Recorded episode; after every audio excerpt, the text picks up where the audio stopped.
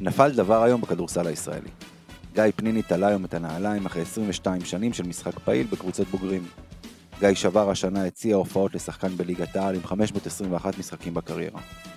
מלבד גובהו, שזה משהו כמו 2.01 ב- ביום בהיר, פניני לא ניחן ביותר מדי נתונים פיזיים שמאפיינים שחקן כדורסל. לא אתלט גדול, לא חזק במיוחד. רק מי שעוקב אחרי הקריירה של גיא, מבין שמדובר בשחקן גדול וווינר ענק. אחד הגדולים שצמחו בכדורסל שלנו. שחקן שבאמצעות חוכמת משחק נדירה, וכוח רצון מכאן ועד להודעה חדשה, הגיע לרמות הגבוהות ביותר של הכדורסל הישראלי, ועל זה מגיע לו שאפו ענק. בקריירה של גיא היו גם כמה רגעים שעדיף שלא היו קורים. לא חושב שצריך להזכיר מהם אותם רגעים, כי סביר להניח שכולכם יודעים לבד על, על מה אני מדבר. המקרים הללו הם חלק בלתי נפרד מהקריירה של גיא. מקרים שמצד אחד חורגים מגבול הספורטיביות ומגבול הטעם הטוב. יחד עם זאת, מראים אולי צד אחר של גיא. צד שמתכתב עם הרצון הבלתי מתפשר לנצח בכל מחיר, גם כשלפעמים המחיר גבוה מדי. פניני זכה ב-23 תארים במהלך הקריירה, כולל התארים שבהם לא זכה, שבהם זכה לא במדי מכבי. כמה שחקנים לאורך ההיסטוריה יכולים להתהדר בכמות כזו של תארים?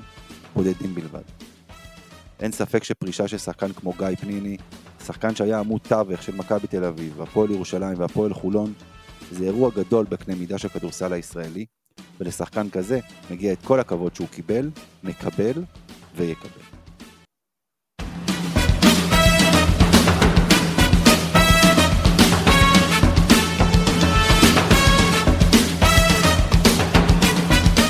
שער, עולה, וזורק!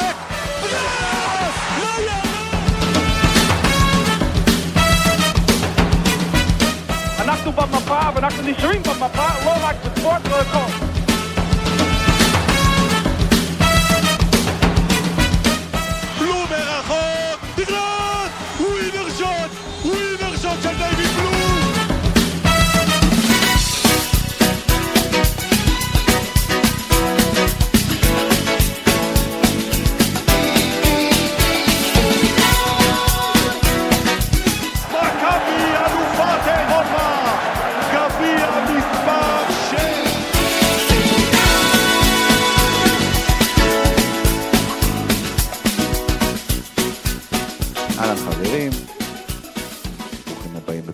מכבי פוד אחרי הפסקה של אה, כמה גיא?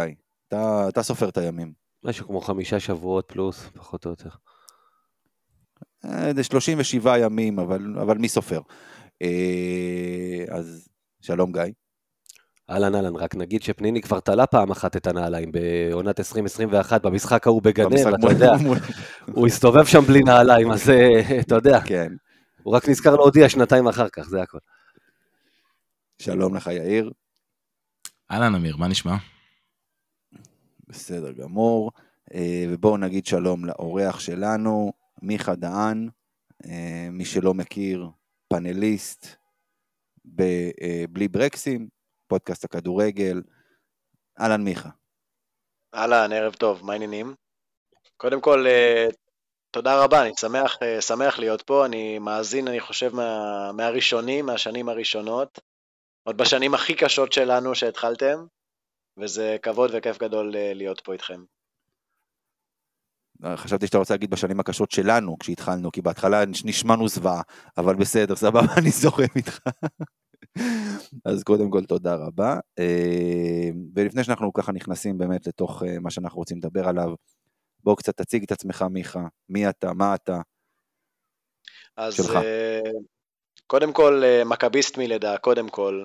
נולדתי במשפחה שכולם אוהדים מכבי, כדורגל וכדורסל, והשנה הראשונה שאני זוכר היא 91-2, שגם בכדורגל וגם בכדורסל לקחנו אליפויות אה, גדולות בשנה הזו.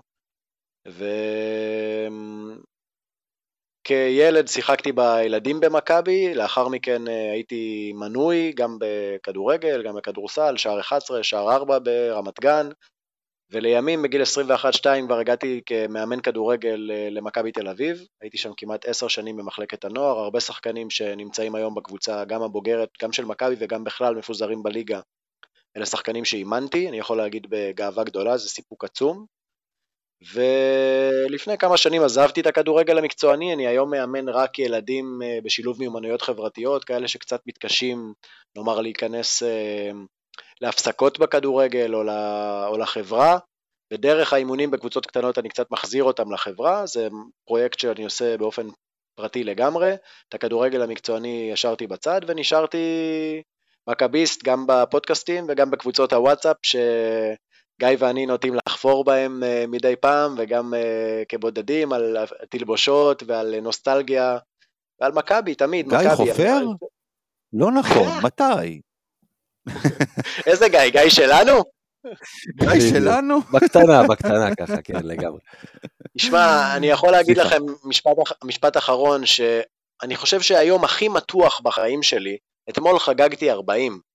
אתמול הייתי בן 40, והיום הכי מתוח בחיים שלי היה לפני המשחק הראשון מול מונקו. אני לא זוכר את עצמי בכזה מתח בשום סיטואציה אחרת בחיים שלי. לא יכול, לא יכול להסביר את זה. פשוט מתח. לא משחק מספר 3 דווקא? לא, אחד. בשלוש הייתי בטוח שאנחנו מפרקים. לא סדרת גמר נגד הפועל? לא, לא, לא, לא, לא הייתי במתח כמו אולי פחד, אולי חשש, אולי הדחקה, אולי איזשהו ניסיון לשמור על עצמי, מה יקרה במידה ונפסיד, כמו שבמשחק השני כבר באמצע אתה, אתה כזה מזפזפ וחוזר רק לראות את התוצאה, לא, קשה לראות את זה. לפני המשחק הראשון מול מונקו, הייתי בלחץ, זה היה ערב יום העצמאות, נכון? אם אני לא טועה גיא, תקן אותי אם אני צודק. נכון, אתה לא טועה. ווואו, לא, לא. מה ש... המתח שהתפרק שם, אני חושב שהיה פספוס אה, בגדול, אבל לא נורא, כבר עבר. אני, אני, אני יכול להגיד לך, יאיר הזכיר את הסדרת גמר נגד הפועל, כאילו, אני יכול להגיד לך שיאיר בערך שבועיים, לא, לא, לא שבועיים, שבוע וחצי לפני הסדרה, הוא לא היה בן, חצי בן אדם מה שנקרא. אי אפשר לדבר איתו, אפשר לתקשר איתו, הוא כאילו... הוא, הוא עד היום מתעורר בלילה עם זיעה, כי הוא חולם על, על זה שהוא יום לפני המשחק ההוא. לא, ממש לא, מה פתאום, אנחנו עכשיו בפגרה, יותר טוב מזה. נשתגע. חולם שהוא בא, בא להיכל עם תחתונים, אתה יודע, זה משלב את כל הסיוטים שלך מהילדות עד הזה. טוב, יאללה, בואו, אה, אז בואו נתקדם. בואו נתחיל לדבר באמת על מה שרצינו לדבר. זה קטנה רק ו... לפני, מיכה דיבר על זה, מיכה הוא איש כדורגל בגדול, ומשם אני, בעצם משם אני הכרתי אותו, אה, ששמעתי את הפודקאסט של פרימו בפרק הראשון שלו, ופרימו הסביר מי זה מיכה ולמה הוא לקח אותו, ושהוא התעקש עליו. זאת הייתה היכרות שלי עם מיכה, משם איכשהו התחלנו גם לדבר. אבל uh, כמו שהוא אמר, האיש uh, מכביסט מבטן ומלידה, uh, היסטוריון לא פחות גדול ממני, כמו שתראו בסוף, הוא זוכר דברים, גם כן uh, כילדי שנות ה-90 נגיד ככה, אין ספק שהוא גם נושם כדורסל, אם אפשר להגיד את זה ככה, נכון? למרות שאתה איש כדורגל. אני יכול להגיד שאני אוהב יותר את הכדורסל, כי בקבוצת הכדורגל במועדון ממש עבדתי, ועבדתי כעשר שנים בתוך המועדון. ולא יכולתי להיות אוהד עד הסוף בכדורגל, כי אתה עובד בפנים, אתה עובד עם חלק מהשחקנים, הצוות של הבוגרים עובדים גם במחלקת הנוער, וזה איפשהו מקהה את האהדה הקלאסית, ונשארתי עם הכדורסל, הכדורסל בשבילי הייתה המאהבת. היום אני יכול להגיד שאני שרוף יותר בכדורסל כאהדה, ואת הכדורגל אני תמיד אוהב, אבל uh, היום אצלי הכדורסל מקום ראשון. ממש ככה. Uh, טוב, אחלה. יאללה, אז בואו, אני התחלתי בפתיח שלי באמת ודיברתי uh, דיברתי על גיא פניני. ואני חושב שראוי שנתחיל בגיא פניני. ולפני שככה באמת אנחנו נדבר, כל אחד אולי יגיד מה שהוא רוצה עליו. Um, באיזה יום זה היה? יום שישי? יום... Uh, לא, לא, לא זוכר איזה יום זה היה, התפרסם טור בספורט הארץ. אה, איך קוראים לבחור? על עידו אלון, עידו משהו כזה? מישהו זוכר איך קוראים לאותו כתב? אה? אני מניח לא. שהתשובה היא לא, אחלה, לא חשוב. אוהד הפועל, אגב, זה צריך להגיד משהו שלא היה כתוב בכתבה, לא היה גילוי נאות, לא כלום. הוא התייחס לזה שגיא פניני ניסה להרוס את הכדורסל הישראלי. יצא לך לקרוא את זה, מיכה? אלון עידן היה השם שלו, כן, התור פורסם ברביעי באוגוסט, זה יום שישי, ואתה יודע, גם אם הוא לא ציין את מי הוא אוהד, בוא נגיד שאפשר היה לחשוב, אפשר היה להבין שהוא אוהד של אחת משתי קבוצות מאוד ספציפיות לא, שלובשות אדום. תראה, יש גם אוהדי חולון, למשל, שעכשיו שפניני עזב, ודה דה דה, אז הם גם פתאום לא אוהבים אותו. בוא, בוא נגיד ככה, פניני יש לו אה, שונאים אה, בכל הארץ. אגב, לד... לדעתי מבחינת שונאים, בצד האדום של ירושלים הרבה יותר מבצד האדום של תל אביב, בגלל שיש לו היסטוריה שם, ובגלל הסיפור הזה. יכול מאוד להיות. יצא, קראת, יצא לך לקרוא את הטור הזה, מיכה? גיא שלח לי את הטור ונחשפתי אליו, לא, לא הייתי מגיע לזה לולא גיא. אני לא חושב שצריך להתרגש מזה, גם גיא אמר את זה היום, אה, גיא פניני אמר את זה היום, שהוא מבין שיש חלק מהדברים שיישארו ככתם, ושאני אעשה פה גילוי נאות שונה מאותו כתב, שזה לא מפתיע שלא זכרנו את שמו. אה, אני מכיר את גיא פניני מילדות, גיא פניני ואני נולדנו באותו שנתון, ואנחנו נקרא לזה קצת מיודדים, התכתבנו גם היום בבוקר על חלק מה, מהיום שהוא עובר ועל המשחקים שהוא זוכר, וגיא הוא יודע בדיוק למה יש לו כאלה שלא אוהבים אותו, תאמין לי הוא איש מאוד אינטליגנט, מאוד מאוד חכם, בימים שלו בבני השרון, כשהיינו מגיעים uh, לאוסישקין ואתה שואל מי אלה האוהדים של בני השרון, זה לא אוהדים של בני השרון, זה אוהדים של משפחה של חברים, אז פניני היה מהישראלים הבולטים שם, הוא היה יודע להדליק יופי את הקהל באוסישקין, כי הם היו מקללים אותו על זה שהוא גדל במכבי. הוא לא מצפה שהאנשים האלה יאהבו אותו, מצד שני הוא רצה להרוויח את זה, הוא יודע שחלק מהדברים נשארים גם אחרי הקריירה. הוא חי עם זה בשלום, תאמין לי, הוא במקום שיש לו הרבה יותר שהיו רוצים את פניני בצד שלהם, מאשר בצד השני. אני אגיד לך למה, אני מזכיר את הטור הזה, אמ, פניני הוא, שוב, הוא, הוא נושא הטור, אבל אה, אותי פשוט הרגיז שבן אדם שאוהד הפועל ואוהד של קבוצה שהאוהדים שם שרים שירי שואה וזורקים חפצים ויורקים וכולי וכולי וכולי, אה, דיברנו על זה מספיק, אבל הם אלה, הם לא הורסים את הכדורסל. פניני אימא כמה, כמה מקרים שעוד פעם, לא היו צריכים לקרות, אבל, אבל זה לא משנה, אבל זה, זה, הוא, הוא מה שנקרא אה, אה, נענש והתקדמנו הלאה, אה, מודה ועוזב ירוחם, אז, אז פה הוא מנסה להרוס, שם לא. פה, פה, פה ההתייחסות שלי לטור, באמת לטור ההזוי הזה מבחינתי. מישהו מכם רוצה להגיד משהו על הטור, או שנעבור אה, לדבר על גיא עצמו? אחת, מילה אחת, שמע, קודם כל, אה, אני לא חושב שזה, אה, זה שהוא אוהד הפועל, אתה יודע, אולי היה בגילוי נאות היה צריך להגיד, הטור התעסק בגיא פניני לרגל הפרישה שלו, הוא לא היה צריך להתחיל עכשיו לגנות באותו טור גם שירי שואה ודברים כאלה, זה לא קשור. מה שכן, אה, שני דברים הפריעו לי. אה, קודם כל, אה, סליחה, דבר אחד, עניין התזמון. שספורטאי פורש, ואתה יודע, הוא ספורטאי שעשה קריירה מפוארת, לכל אחד יש את השלדים שלו בארון. בוא, אתה יודע, לצורך העניין ניקח בכדורגל, כשלמשל מישהו כמו יוסי אבוקסיס, גיא פניני הוא סוג של יוסי אבוקסיס של הכדורגל, של הכדורסל. אתה תמיד תאהב אותו שהוא בקבוצה שלך, הוא ה-bad ass, מה שנקרא, בן זונה, כבר דיברנו על זה, ואתה תהיה ממש לא תסבול אותו שהוא נגדך. יוסי אבוקסיס עצבן הרבה מאוד אנשים במהלך הקריירה שלו בתור אוהד מכבי תל אביב, אנחנו סבלנו ממנו הרבה שנים, גם בביתר, גם בהפועל, יחסי שנאה תמיד היו לנו איתו. גם זה שהוא עבר מביתר להפועל, הוא רכש הרבה סמים אז, אז הוא עצבן את הבי... בוודאי, אז הוא עצבן את הבית"רים, שהוא כמעט עבר למכבי ובסוף חזר בו, זה הרגיז מאוד את מכבי, שגם קודם, אה, ואז הוא גם דאג תמיד להיות uh, בצד המקנית, הוא, הוא היה כזה, גם כן פרובוקטור שמתעסק עם קהל ומעצבן אותך ועושה דברים מלוכלכים במהלך המשחק. ועדיין ביום שהוא פרש, אנשים דיברו על הקריירה שלו ועל איכותו ככדורגלן. לא ראית טור של עיתונאי אוהד מכבי, שמתחיל להגיד על כמה הוא הרס את המשחק. ביום שספורטאי פורש, בדרך כלל נהוג לכבד אותו. כמו שאמרת, גם פניני מודע למה שהוא עשה ואת הטעויות שהוא עשה, ואנחנו תכף אולי נדבר. הוא גם ידע לבקש עליהם סליחה. אני חושב שממקומך כאוהד, אם היה רושם את זה אוהד מכבי, עוד איכשהו, שכותב את זה אוהד הפועל ביום שהוא פורש, זה, זה קצת, זה שוב, רואים לך את הפוזיציה וזה קצת, אה, קצת אה, טעם לפגם. אה, להבדיל אומרים אחרי מות קדושים אמור, אז אתה יודע שספורטאי פורש, זה, זה לא הזמן להתחיל לבוא איתו חשבון בעיניי. אני יכול להגיד ולספר שממש במקרה, אחרי אותו אירוע הכי מדובר והכי מפורסם עם שולדברנד, פגשתי את גיא באירוע ודיברנו על זה, והיינו לבד לחלוטין, הוא יכל להגיד הכל וגיא אחד שיודע להגיד הכל, והוא אמר, תקשיב, זה היה כל כך טרשטוק של המשחק, הוא לא התעצבן מזה כל כך, זה היה מוגזם, ניסיתי להוציא אותו מריכוז, אני מבין כמה זה היה חמור, זאת לא הייתה הכוונה, שולדברן לא לקח את זה עצמו קשה, זה היה טרשטוק בינינו, והוא פשוט לא הגיב, אז כאילו הגזמתי, ואני מבין את החומרת מעשה ומה נהיה מזה, ו... והוא לקח על זה אחריות ב... באופן מלא. אמ, העיתונאים שלא אוהבים את מכבי זה משהו שהוא הם גדלים עליו, ואנחנו כמכבי לא צריכים להתייחס לזה, באמת ככה, זה... תמיד לא, תמיד לא יאהבו את הכי טובים, אין מה לעשות. מיכה, בוא, אז אתה תמשיך ככה באמת, אה, זה, בוא, בוא. מה המורשת של פניני?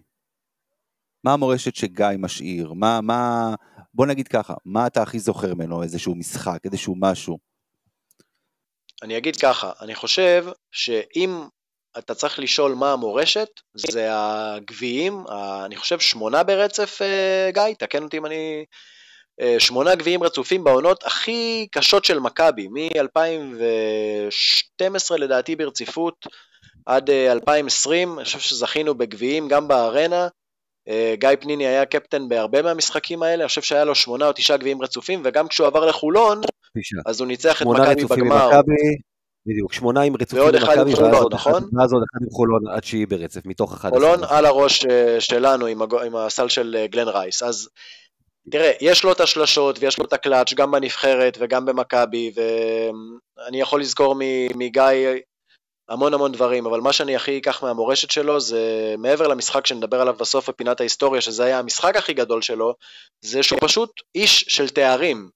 ואני יודע איך הוא היה אה, מתכונן לפני משחקים, ואיך הוא היה מקליל את האווירה, ומקליל את החבר'ה, ומביא אותם באווירה של אה, אין לנו מה להפסיד, והולכים לנצח, והגביעים מדברים בעד עצמם. גיא? תראה, קודם כל, המורשת של גיא פניני, אה, אני אתחיל, גיא פניני, כל מי שראה אותו, אמרת את הגובה שלו, 2.01, את, המידות מבחינת גובה של כדורסלן היו לו, חוץ מזה לא היה לו שום דבר של כדורסלן על פניו. מהיר הוא לא היה, אה, אתלט גדול, בלשון המצע לא היה, בואנה, בכלל, הוא לא, לדעתי אם הוא קופץ, הוא לא עובר עיתון של הוא אמצע לא שבוע. עובר עיתון, בדיוק. אה, פיזי, הוא לא היה, למעשה היה די רופס. אף פעם לא אהב חדר כושר, משקולות ודברים כאלה. מה כן היה אצלו? חוכמת משחק בלתי נגמרת. בהר- שה- בערימות. הוא חייב לו לדעתי את העונות במכ- את העונות במכבי, סוף הוא חייב לו. ההפעלה של סופו הוא עשה כמו שאף אחד לא עשה, וזה לא רק זה, הבן אדם ידע, כל הקריירה שלו ידע מה הוא עושה טוב ומה הוא לא עושה, מה הוא עושה לא טוב, הוא לא ניסה לעשות דברים שהוא לא יודע, אבל את הדברים שהוא יודע הוא שכלל לאומנות. זאת אומרת, למרות שהוא היה לא אתלט בעליל, כמה, תנסה להיזכר כמה פעמים ראית מישהו חוסם אותו. הוא לא היה נחסם, כי הוא היה מספיק חכם, הוא יודע מתי לעלות לסל, מתי לא לעלות לסל. את הזריקה שלו, שהוא שכלל לשלמות כמעט, הוא, הוא ייצר לעצמו זריקה, שחרור כדור מאוד מאוד מהיר, כי אתה יודע שאתה לא אתלט ואתה לא עולה גבוה, אם תשחרר כדור מהר יהיה יותר קשה לחסום אותך. אז הוא פשוט התאמן על זריקה סופר מהירה, הוא הוציא את הכדור בשני, בשבריר שנייה מהיד, באחוזים סופר גבוהים, הוא לא היה צריך יותר מחצי מבט לסל. הוא פשוט עבד כל הזמן על לחזק את הדברים שלו. כשאני ראיתי אותו בבני השרון באותו סל משלושת רבעי מגרש מול אה, מ"כ חיפה קראו לזה, לא, במכבי רעננה זה עוד לפני בני השרון, לא חשבתי שהבחור הזה יהפוך למישהו שהוא שיאן ההופעות בנבחרת ישראל, מישהו שהוא עם קריירה כזו מפוארת. אתה לא ראית שם כישרון על כמו קטש, כמו אוחיון, כמו הלפרין, כמו טפירו, כמו החבר'ה האלה שדיברו עליהם כל הזמן עוד מהתיכון. אוקיי, הוא היה שחקן טוב, עוד אחד מהשחקנים הטובים. שהוא יבנה כזו אגב, קריירה סתם, מפוארת, ס- ס- סתם משהו שאולי מסמל כאילו את הקריירה של גיא פניני. הוא לקח דאבל בקבוצת הנוער של מכבי, בעונת 2000-2001. מה עוד קרה ב-2000-2001? גביע אירופה לתל אביב אחרי 20 שנה. אחרי השנים השכונות והכל, לא יודע, אני כזה, אתה יודע, פתאום נזכרתי בזה היום, באתי ואמרתי כאילו, זה, לא יודע, סימן מאללה, מה שנקרא, שהוא לקח את הדאבל עם הנוער, בדיוק בש, בש, ב... לא יודע, בשנה שמכבי קצת חזרה לעצמה. אז, אז נגיד, חוץ זה מזה, גם ב-2001, אמונה- ומה היה ב-2000 שנה קודם? סליחה גיא, מה היה ב-2000 שנה קודם? עושה לכם חידה קצרה בתוך הפרק. רגע? אתה מדבר סלוניקי או שנייה? או שאתה מדבר על המ- פנים? המשחק, לפ- לפני שעלינו לסלוניקי, היה את המשחק המפורסם מול פאף בולוניה, שאוהדים רבים ישנו באוהלים מחוץ להיכל. אחד האוהדים כן. היה גיא פניני. זה פני. אז הנה, זה, אחד זה אחד האוהדים היה גיא פניני שישן שם לילה. אה, אני יכול להגיד לכם שבגיל ההוא, אה, אתה אומר לא גבוה היום, בגיל ההוא עשינו איזושהי עבודה במגרש כדורגל ויעקובו, יעקובו יגביני עבר על ידינו וגיא מסתובב אליי ואומר לי, הוא גבוה. עכשיו אתה יודע, גיא יש לו את הפרצופים עם השנינות הזו, ותאר לך שגיא אומר על שחקן כדורגל גבוה, כמה לא באמת החוכמה זה היה הדבר הבולט ביותר. והוא דיבר על זה היום במסיבת עיתונאים, האמונה בעצמו, כי זה בדיוק העניין. זה חלק מהווינריות שלו, מהקור רוח שהיה לו במאני טיים. הוא לא פחד אף פעם משום דבר ומאף אחד. אגב, בדיוק הדברים שצריך כדי להצליח במכבי תמיד לישראלי, זה קודם כל להיות עם אה, ביצים של שור. וגיא פניני, דרך אגב, כן, אפרופו, מיכה הזכיר, מאלה שישנו ליד הקופה, גיא פניני, גם בהפועל ירושלים, לא התבייש להגיד שם, אני מכביסט, אני גדלתי במכבי, אני אוהד מכבי גם כשאני משחק בירושלים, זה לא משהו שהיום אתה לא רואה, אתה לא תראה שחקן אומר את זה, היום הם מפחדים. הוא אמר את זה כבר אז, וברגע שהוא אמר את זה ידעתי שגם שהתחילה הספירה לאחור, שהוא יגיע אלינו בשלב מסוים. הזכרנו את זה, גם כשהוא היה נגדי, יש דברים שנגיד, את, מי שזוכר, אה, ממש קצת אחרי גמר הגביע שהם חזרו נגדנו מ-22 הפרש ב-2007-2008 וניצחו אותנו, הגיע משחק ליגה שמכבי ניצחה בהערכה 113-111, ופניני דפק שם כמה שלושות. אני בהלם שהזכרת את המשחק הזה, אני בהלם שאתה מזכיר את המשחק הזה, הוא יושב לי על קצה הלשון, חיכיתי להזדמנות, לך, תמשיך, תמשיך, משחק אדיר, משחק בכל, ענק. וגיא פניני בירושלים שם, כל שלשה מסתובב לקהל של מכבי, ככה עם התנועת השתקה, יד על הפה, אצבע על הפה, ואני חייב להגיד לך, כמה שכאילו בתור את זה מעצבן אותי, אני אהבתי את זה, כי אני אומר, אוקיי, זה חלק מהכיף של השחקן במשחק. כאילו, גם, אגב, זלמנסון דיבר על זה לא מזמן, לפעמים זה כיף, כן, להתעסק קצת קהל עוין, אתה מחזיר לו קצת חזרה, בדברים האלה אין לי בעיה, זה אה, פרובוקטורים במרכאות כאלה, זה חלק מבחינתי מגבול הטעם הטוב. מה שקרה אה, עם שולדברנד היה חורג בעיניי מגבול הטעם הטוב, אני כנכד לניצולי שואה, ודיברתי על זה אלף פעם, התביישתי מאוד וכעסתי עליו הרבה שנים. אבל ההתנצלות שלו, ראו את זה, הוא בכה, ואני האמנתי, ההתנצלות הייתה כנה, ובסוף כולם עושים טעויות, וצריך לדעת גם להתנצל עליהם, וכמו שמיכה אמר, גם פניני ידע, אה, פרובוקציות זה חלק מהמשחק, הוא גם ידע ששם הוא עבר את הגבול, אה, ושוב, מבחינתי צריך שחקנים כאלה בקבוצה, אה, כל עוד היה בגבול הטעם הטוב, אה, לא הייתה לי שום בעיה עם זה, גם, גם כשזה היה נגדי. גם עם הביצים של מאריץ'. זה נגיד עוד פעם, גם מסוג הדברים, בוא, אתה יודע.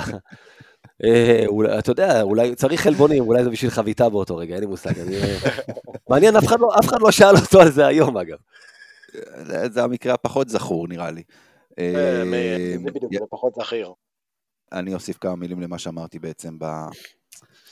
למה שאמרתי בפתיח. תראו, גיא בטח זוכר, זה היה בתחילת הדרך שלנו. כמה דיברנו על יובל זוסמן. ולמה אני מזכיר פה את יובל זוסמן? יובל זוסמן מבחינתי הוא האנטיתזה. למה באמת? כן. הוא האנטיתזה לגיא פניני.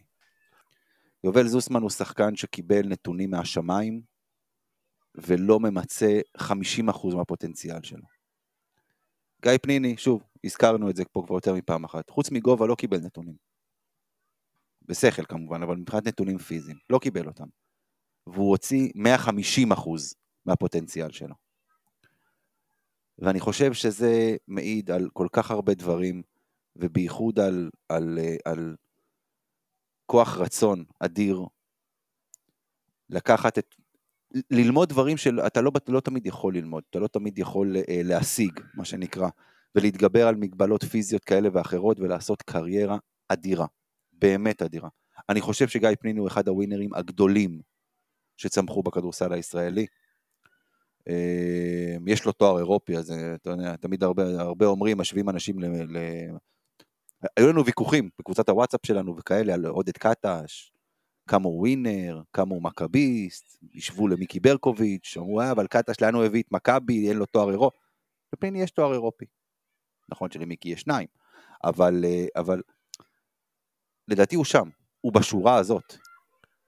יש לפניני אגב שני תארים אירופאים. כן, גם האדריאטית. האדריאטית. יש לו, כן. לא, יש לו גם איזה, איזה לא, לא, לא, לא בלקנית, איזה עוד איזה משהו. כן, כן, לא משהו... בלקנית, בלקנית עם חולון, בלקנית עם חולון. ו... יש לו שלושה תארים אירופיים. 2021, כן, יש ל... אה, בעצם, שי... גם, בעצם גם למיקי, גם למיקי יש, יש לו את הגביע הבין יבשתי. ידידנו שי גרינברג בזמנו אז החליף לתמונת פרופיל עם הגביע המצחיק הזה של הליגה הבלקנית, ש... ש... כן, בדיוק. גיא פניני מבחינתי הוא בשורה אחת עם, ה, עם, ה, עם השמות הגדולים ביותר בתולדות מכבי. שוב, בגלל הווינריות שלו, לא בגלל שהוא היה שחקן כזה גדול. וזה גיא פניני בעיניי. העניין של הכוח רצון הזה, של להוציא את...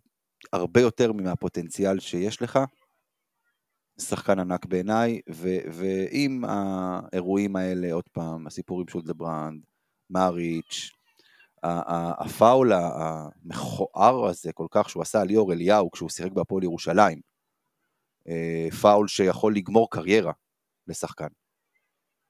אתה לא זוכר גיא? שאתה אתה עושה פרצוף כזה כאילו... לא, אני מפשפש בזיכרון, כן, העלית לי את ליאור. אליהו הלך לדנק או ללאפ, כן, וגיא כן, פינר כן, מאחוריו כן. פשוט דחף אותו כשהוא היה באוויר. כן. אמ, דברים ששוב, לא היו צריכים להיות, אבל אני, אני לא, בעיניי לפחות זה לא מעיב על הקריירה שלו.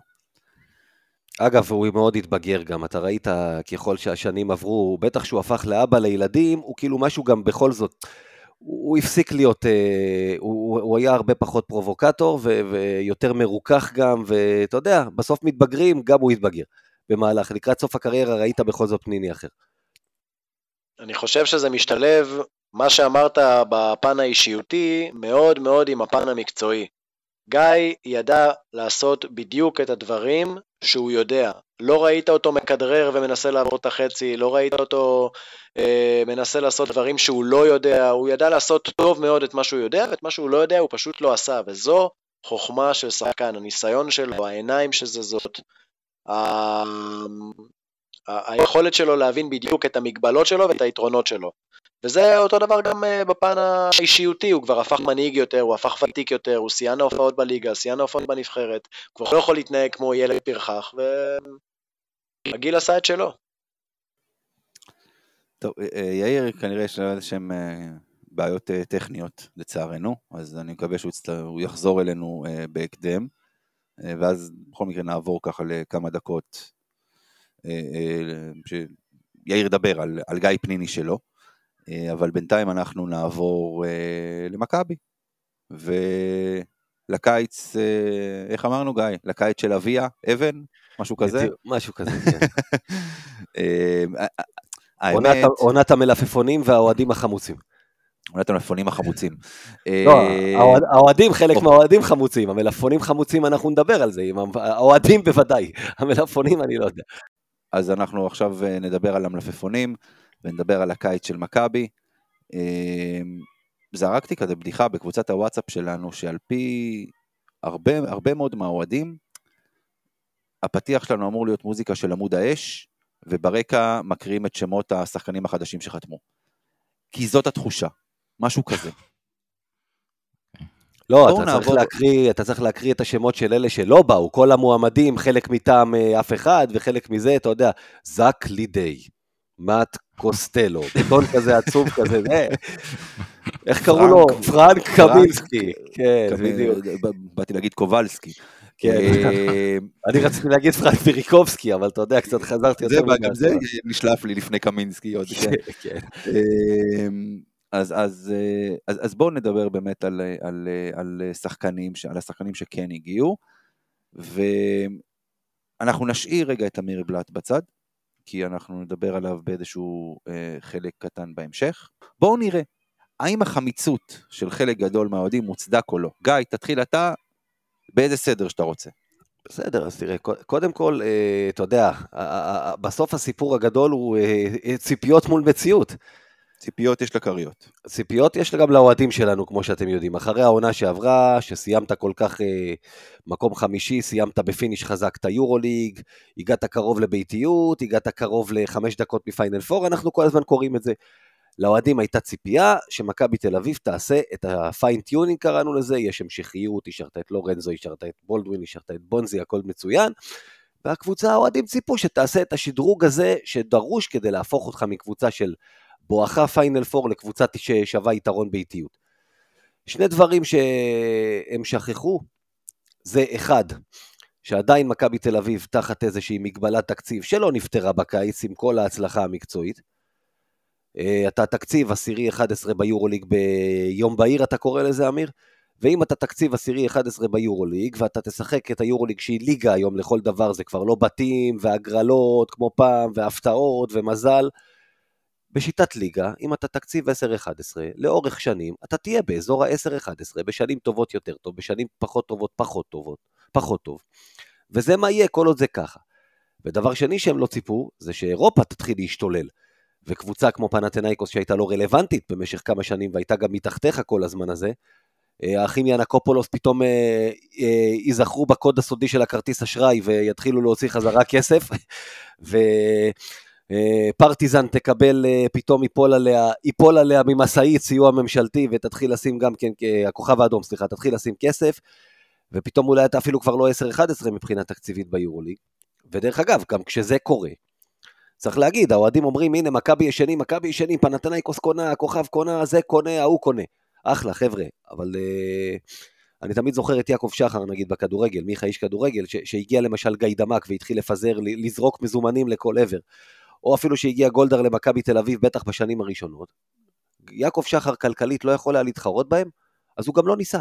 הוא אמר, אני לא אתאבד ואפשוט רגל עכשיו בניסיון להתחרות במשהו שאני לא יכול. אני אשמור על שפיות תקציבית, זה גם ככה לא תלוי בי בשלב הזה. כן, וזה מה שקורה גיא, עכשיו במכבי. אבל זה לא רק זה, זה לא רק זה. אוהדי מכבי, עוד פעם, אפשר להבין באיזשהו מקום קצת את התסכול. בסדר, לא, אני אני, מקבל עם, את זה. עם הכל אני אבל- מבין את התסכול, ברור, כי שנייה, אתה אבל, מכבי. אבל, אבל פנתנייקוס, הכוכב, כל הקבוצות האלה, הן עושות את מה שמכבי עשתה בשנה שעברה. זה לבנות מחדש, זה להביא רק- את הכוכבים, זה רק להביא את בקצב הכל. הרבה יותר גדול. תגיד לי, אני, אני, אחזור, אני אחזור שנייה אחת רגע ל, ל, לאותו יובל זוסמן שהזכרתי אה, קודם בשיחה על פניני, ואני אגיד, זה שמשלמים עליו עכשיו חצי מיליון דולר, זה אומר שהוא שווה את זה? לא, לא, לא, זה, לא, לא. זה, זה יהפוך אותו לשחקן יותר טוב? בוא, פנתנייקוס לא מביאה יובל זוסמנים, פנתנייקוס מביאה וילדוסות ולסורים ונו, אה, חואנצ'ו, ארנן גומז, דריו, ויה, אה, פאפה, משהו, אני לא זוכר כבר כמה השם שלו ארוך ונמשך, לא משנה. בקיצור, זה, זה הקליבר של השחקנים, אל, אל תשווה לשפוך על יובל זוסמן חצי מיליון דולר. זאת הייתה, זאת הייתה דוגמה. אז להם יש את אלה, ולנו יש את... אה, יאיר עושה פה פרצופים, תכף אנחנו חייבים לעבור, יאיר, הוא לא דיבר על לא, זה. אני, בכלל. אני, אני, אני מחכה שתגיד את המשפט שאתה אומר אותו בכל קבוצה פחות או יותר אה, בשבועיים שלושה האחרונים, אמיר. שמע- שמכבי הייתה. צריכה להביא את השם- לא, השחקנים- לא, המתאימים ולא את השמות לא, הגדולים. לא, לא, לא, לא, רגע, שנייה. אז אני רק אגיד רק בקטנה, שורה תחתונה, לפני שאני אגע בשחקנים. שורה תחתונה, אני, שאני תכף נפרק את זה, מכבי תל אביב, לדעתי, הקיץ הזה שדרג במעט את מה שהיה שנה שעברה. יש שיפורים בכמה נקודות, אבל השיפורים הם קטנים, וזה לא פותר את הבעיות שהיו שנה שעברה. עדיין אין לקבוצה הזאת כליאה יציבה מבחוץ בסגל הקיים, עדיין אין לקבוצה הזאת ארבע וחצי אה, יציב עם כליאה, עדיין שחקני הפנים שלך הם מהחלשים באירופה על הנייר, עדיין יש לך בעיה בריבאונד ההגנה. עובדתית אתה טועה. לא עובדתית נפתרו. אתה טועה. איפה עובדתית, מספרית אתה למה הוא טועה. טועה? למה מה? הוא טועה? איפה? אם אני למה מס- הוא טועה? אם אני מסתכל עכשיו על מדד, בסדר? מדד של מה? מדד של שחקנים ממוצע פר משחק. מדד המחירים לצרכן. מדד המחירים, כן, מה מדד של מה? מה מדד הריבית במשק. אה, אז, אז ג'וש ניבו לדוגמה, הוא לא בתחתית היורוליג. מבחינת, אני אוקיי, מדבר, פה- כשאני מסתכל על סנטרים. תשמע, פה רגע, נכנס... שנייה, יאיר, אה, שנייה, אני נותן לך עכשיו, מיכה. מיכה? אנחנו, כן. אנחנו לא בשיעור. פה, כמו שאתה רואה, אנחנו מדברים. אם אתה תחכה שנפנה אליך, אתה יכול מעכשיו כבר ללכת לישון. אז אני אתן עכשיו אני ליאיר ממש לדבר, יש מחכה לך משהו לשמוע את? יאיר, ופשוט אה, יאיר לא אוקיי, היה לא. איתנו בגלל בעיות טכניות, אז אני מחכה לשמוע אותו, כן. זהו. כולנו מחכים, אבל אם יש לך משהו להגיד, תגיד. כן. התפרץ. יאיר. אחרי יאיר. קודם כל המשפט ש... קודם כל המשפט שחיכיתי שתגיד זה המשפט שאומר שכל הקבוצות האלה, התחלת להגיד אותו, כל הקבוצות שכולם מסתכלים עליהן, בונות את הסגל שלהם וכולי, הן עוד צריכות להתחבר. אה, אז חיכיתי שתגיד את המשפט הזה, אבל באופן עקרוני, שמע, כל אומר- הקבוצות, רגע, כל הקבוצות שעכשיו בונות את הסגל שלהם, הם עכשיו- צריכות עוד להתחבר, מה שמכבי כבר עשתה. זהו, עכשיו אתה יכול להמשיך. אוקיי, יופי, מצוין. תכף נחזור למשפט הזה. אה, מה שאתה אומר לגבי ג'וש ניבו, אה, מראה שבסופו של דבר, אתה יודע, אתה לא צריך לשפוט קבוצה לפי השמות שמביאים ולפי השמות שיש בקבוצה כרגע, אלא באמת לפי ההתאמה שלהם. ג'וש ניבו יש לו המון המון חסרונות שאנחנו מכירים אותם ויודעים אותם, אבל יש לו דברים מסוימים שהם הם יתרונות מאוד מאוד גדולים בשיטה שבה אנחנו משחקים. אז חלק מהחסרונות שלו, אתה יודע, הם פחות רלוונטיים. אתה יודע, אני אקח את הדוגמה הכי קלאסית, בסדר? ג'וש ניבו לא קולע מבחוץ. מי צריך שהוא יזרוק מבחוץ? כאילו, הוא ספציפית, לא צריך שהוא יזרוק לא, מבחוץ. לא, לא, הוא אוקיי? ספציפית זה לא הבעיה. יפה, אז אני- אני נותן, את זה, אני נותן את זה כדוגמה. ולכן, אני מסכים ברמה מסוימת עם מה שגיא אומר, וגם מה שאמיר אמר לגבי העניין הזה של שחקנים מתאימים, ויש שיפורים, יש פוטנציאל לשיפורים נקודתיים. אני חושב שהבעיה הכי גדולה, אחת משתי הבעיות הכי גדולות שלי יש עם הקיץ הזה של מכבי, זה שלי זה מרגיש שהחלפנו המון סימני שאלה בהמון סימני שאלה. זה הכל. אה, למעט שחקן אחד שאנחנו נדבר, נדבר עליו בהמשך, שזה תמיר בלאט. אה, שלושת ההחתמות האחרות, השחקנים שבמקומם הם באו, השחקנים שיותר נכון להגיד, שוחררו ופינו מקום אה, בתקציב של מכבי, הם מלאי סימני שאלה גם בעצמם. שזה תלוי כאילו... בעניין של תקציב, שאתה מוגבל תקציבית, אתה נכון, מאמן. זאת... יש לך שחקנים שאתה כבר יודע שהם הפכו, אה, לורנזו הוא לא היה סימן שאלה מלכתחילה, כי הוא סימן קריאה מהרגע שהבאת, בולדווין הפך לא- לסימן קריאה. זה לא הימורים, לא כולם הימורים, אני סורי, ג'יימס ווב הייתה החתמה הראשונה במכבי, ושמענו מכמה מקורות בתקשורת שבאים ואומרים, שחקן שמכבי סימנה אותו כבר אה, מוקדם מאוד בקיץ, כנראה לא סתם הוא גם היה החתמה הראשונה, הוא גם שחקן שחתם, כן. כשכעיקרון היה לך תקציב יחסית פנוי, כן, ידעו שתמיר בלאט חותם וכמה הוא לוקח וכולי, אבל היה יחסית תקציב פנוי. אה, ובסופו של דבר, אה, אני לא יודע אם אתה יכול לקרוא לדבר הזה הימור. לא, לא. יכול להגיד על הדבר הזה שלא אני... בטוח כמה זה, כמה זה יצא באמת, אה, כמה התוצאה הסופית באמת תהיה חיובית שוב, במהלך להביא. ג'יימס ווב, כמו ג'רל מרטין אגב, שבמספרית אגב הם מאוד דומים, בעיניי ווב שחקן טוב יותר, גם מתאים יותר לשיטה של מכבי, ואני שמח, את ההחלפה הזאת אני שמח עליה, איפה, אבל זה, מה, מה כמו מרטין? בדיוק כמו מרטין, הוא אמור להיות בהגדרה הארבע המחליף, וכרגע זה נראה שהוא במרכאות הארבע הפותח מבחינת דקות. זה, זה הסיפור. אני לא חושב שמרטין בשנה שעברה להיות הארבע המחליף. חד משמעית, כן. אה, קטש יעד את פויטרס לא, להיות לא הארבע הפותח שלו. מה לא? הפויטרס היה אילוץ. כי קטש לא קיבל ממרטין את מה שהוא רצה בתחילת העונה. אני לא חושב שאף אחד הביא את... אני לא חושב שעודד קטש הביא את פויטרס למכבי תל אביב מתוך מחשבה הוא יהיה קודם כל ארבע. לא חושב. בוודאות, בוודאות הביאו את מרטין להיות ארבע מחליף ולא ארבע פותח. שוב, זה לא כדורגל, אוקיי. פותח מחליף זה חרטא. עניין דקות. זה מה שאני מתכוון. אני חושב שמה שמייצג עכשיו את אה, הדעות של, אה, בוא נגיד פה הפאנל, ארבעתנו, אני מצטרף אליכם בדעות, שיש באמת שיפור קטן על הנייר בסגל, ולא לא הנחתנו פה איזה מירוטיץ' בשניים וחצי, או אה, קלייברן, או איזשהו שם מוכח כדי להיות הטריו, הבולדווין לורנזו, ועוד אחד כמו שהיה לך שאראס פארקר וויצ'יץ'. לא הנחתנו את השחקן הזה, מצד שני, מכבי תל אביב כנראה לא במשחק הזה מבחינת כסף, ואני מבין את האוהדים, אבל אני חושב שהדעה של מה שקורה פה בפאנל, שיש איזשהו תסכול על זה שאנחנו לא נאבקים על להיות בטופ היורוליג, אבל מצד שני מבינים את המצב, זה הדעה של הרוב. אלה שכותבים בקבוצות ומאוד מאוד מתוסכלים, לוקחים את זה קצת ליד קלה על המקלדת. אני חושב שבסופו של דבר לא רצו להמשיך עם מרטין גם בגלל מה שהוא היה, שחשבו שהוא בלו אבל הוא לא, ולא רצו להמשיך עם פויטרס כי ברגע שהוא חזר ראית שמשהו שם התאזן, אה, הופר באיזון בין השחקנים. ראית שבמקום הולינס, אדמס, איליארד ביחד, כרגע מביאים רק שחקן אחד, כי בסופו של דבר אצל עודד כנראה שהרוטציה הקצרה היא עדיפה, ואני חושב שגם מבינים שבעונת יורוליג ארוכה, עוד יהיו שינויים, וכנראה שומרים איזשהו חלק בתקציב לשינוי שיכול לבוא. זאת uh, דעתי. אני גם uh, שמעתי רכשים האם יש מתח בין אבי אבן uh, לקטש, אני יכול להגיד לכם ממקור מאוד מוסמך ומקורב מאוד לאבי אבן שלא כך הדבר, אין ביניהם מתח, ומכבי יש לה את ההמשכיות כיתרון כמעט יחיד על, על פני הקבוצות האחרות. דבר אחרון שאני אגיד זה לגבי העמדות. אני חושב שאנחנו כאוהדים רואים עמדות אחרת מקטש. קטש רואה את המשחק טיפה אחרת, טיפה פלואידי יותר, טיפה מעברים שהם יותר גמישים ואלסטיים בין העמדות של בטח ה-4-5, מה שאנחנו קצת אולי נשענים על הכדורסל של מיכה, פעם. יאיר, יאיר, יאיר אומר פה כבר חצי שנה שהמשחק, שהכדורסל של קטש זה כדורסל פוזיישנלס, uh, uh, מה שנקרא, או איך אתה קורא לזה? יאיר? כן, סוג של position spectrum. אז עודד קטש לא רואה עמדות, עודד קטש רואה skill set, הוא רואה יכולות של שחקן ומה הוא יכול להוציא ממנו. דיברנו גם על הבעיה הזאת שהוא מנסה, אתה יודע, להכניס שחקנים לתבניות מסוימות שלא תמיד הם מתאימים אליהם, כי יש נכון. להם איזה יכולת מסוימת. פויטרס, פויטרס כדוגמה מצוינת. נכון. עכשיו אבל שנגעת בבעיה השנייה שלי עם, ה, עם הקיץ הזה, וזה העניין של, ה, של הסגל הקצר. מכבי תל אביב בסופו של דבר התחילה את העונה שעברה עם 14 שחקנים uh, בסגל הבכיר. שלושה שבועות לתוך העונה, אם אני לא טועה, הצטרף אדמס, נכון שאליארד היה פצוע, אבל אחר כך הוא חזר. בילינו חלק אה, גדול מאוד מתחילת העונה, עם 15 שחקנים בסגל, ששלושה מהם אה, לא, לא נרשמו למשחקי יורוליג לצורך העניין. ברור שבליגה זה יתאזן, כי בסופו של דבר יש זרים שיושבים בחוץ. ואנחנו הולכים לעונה הזאת עכשיו עם 12, 12 שחקנים זרים. אנחנו הולכים לרשום למשחקי הליגה רק עשרה שחקנים כרגע. אה, ולפחות על פניו זה לא נראה שמכבי הולכת להחתים ישראלי. ואני חושב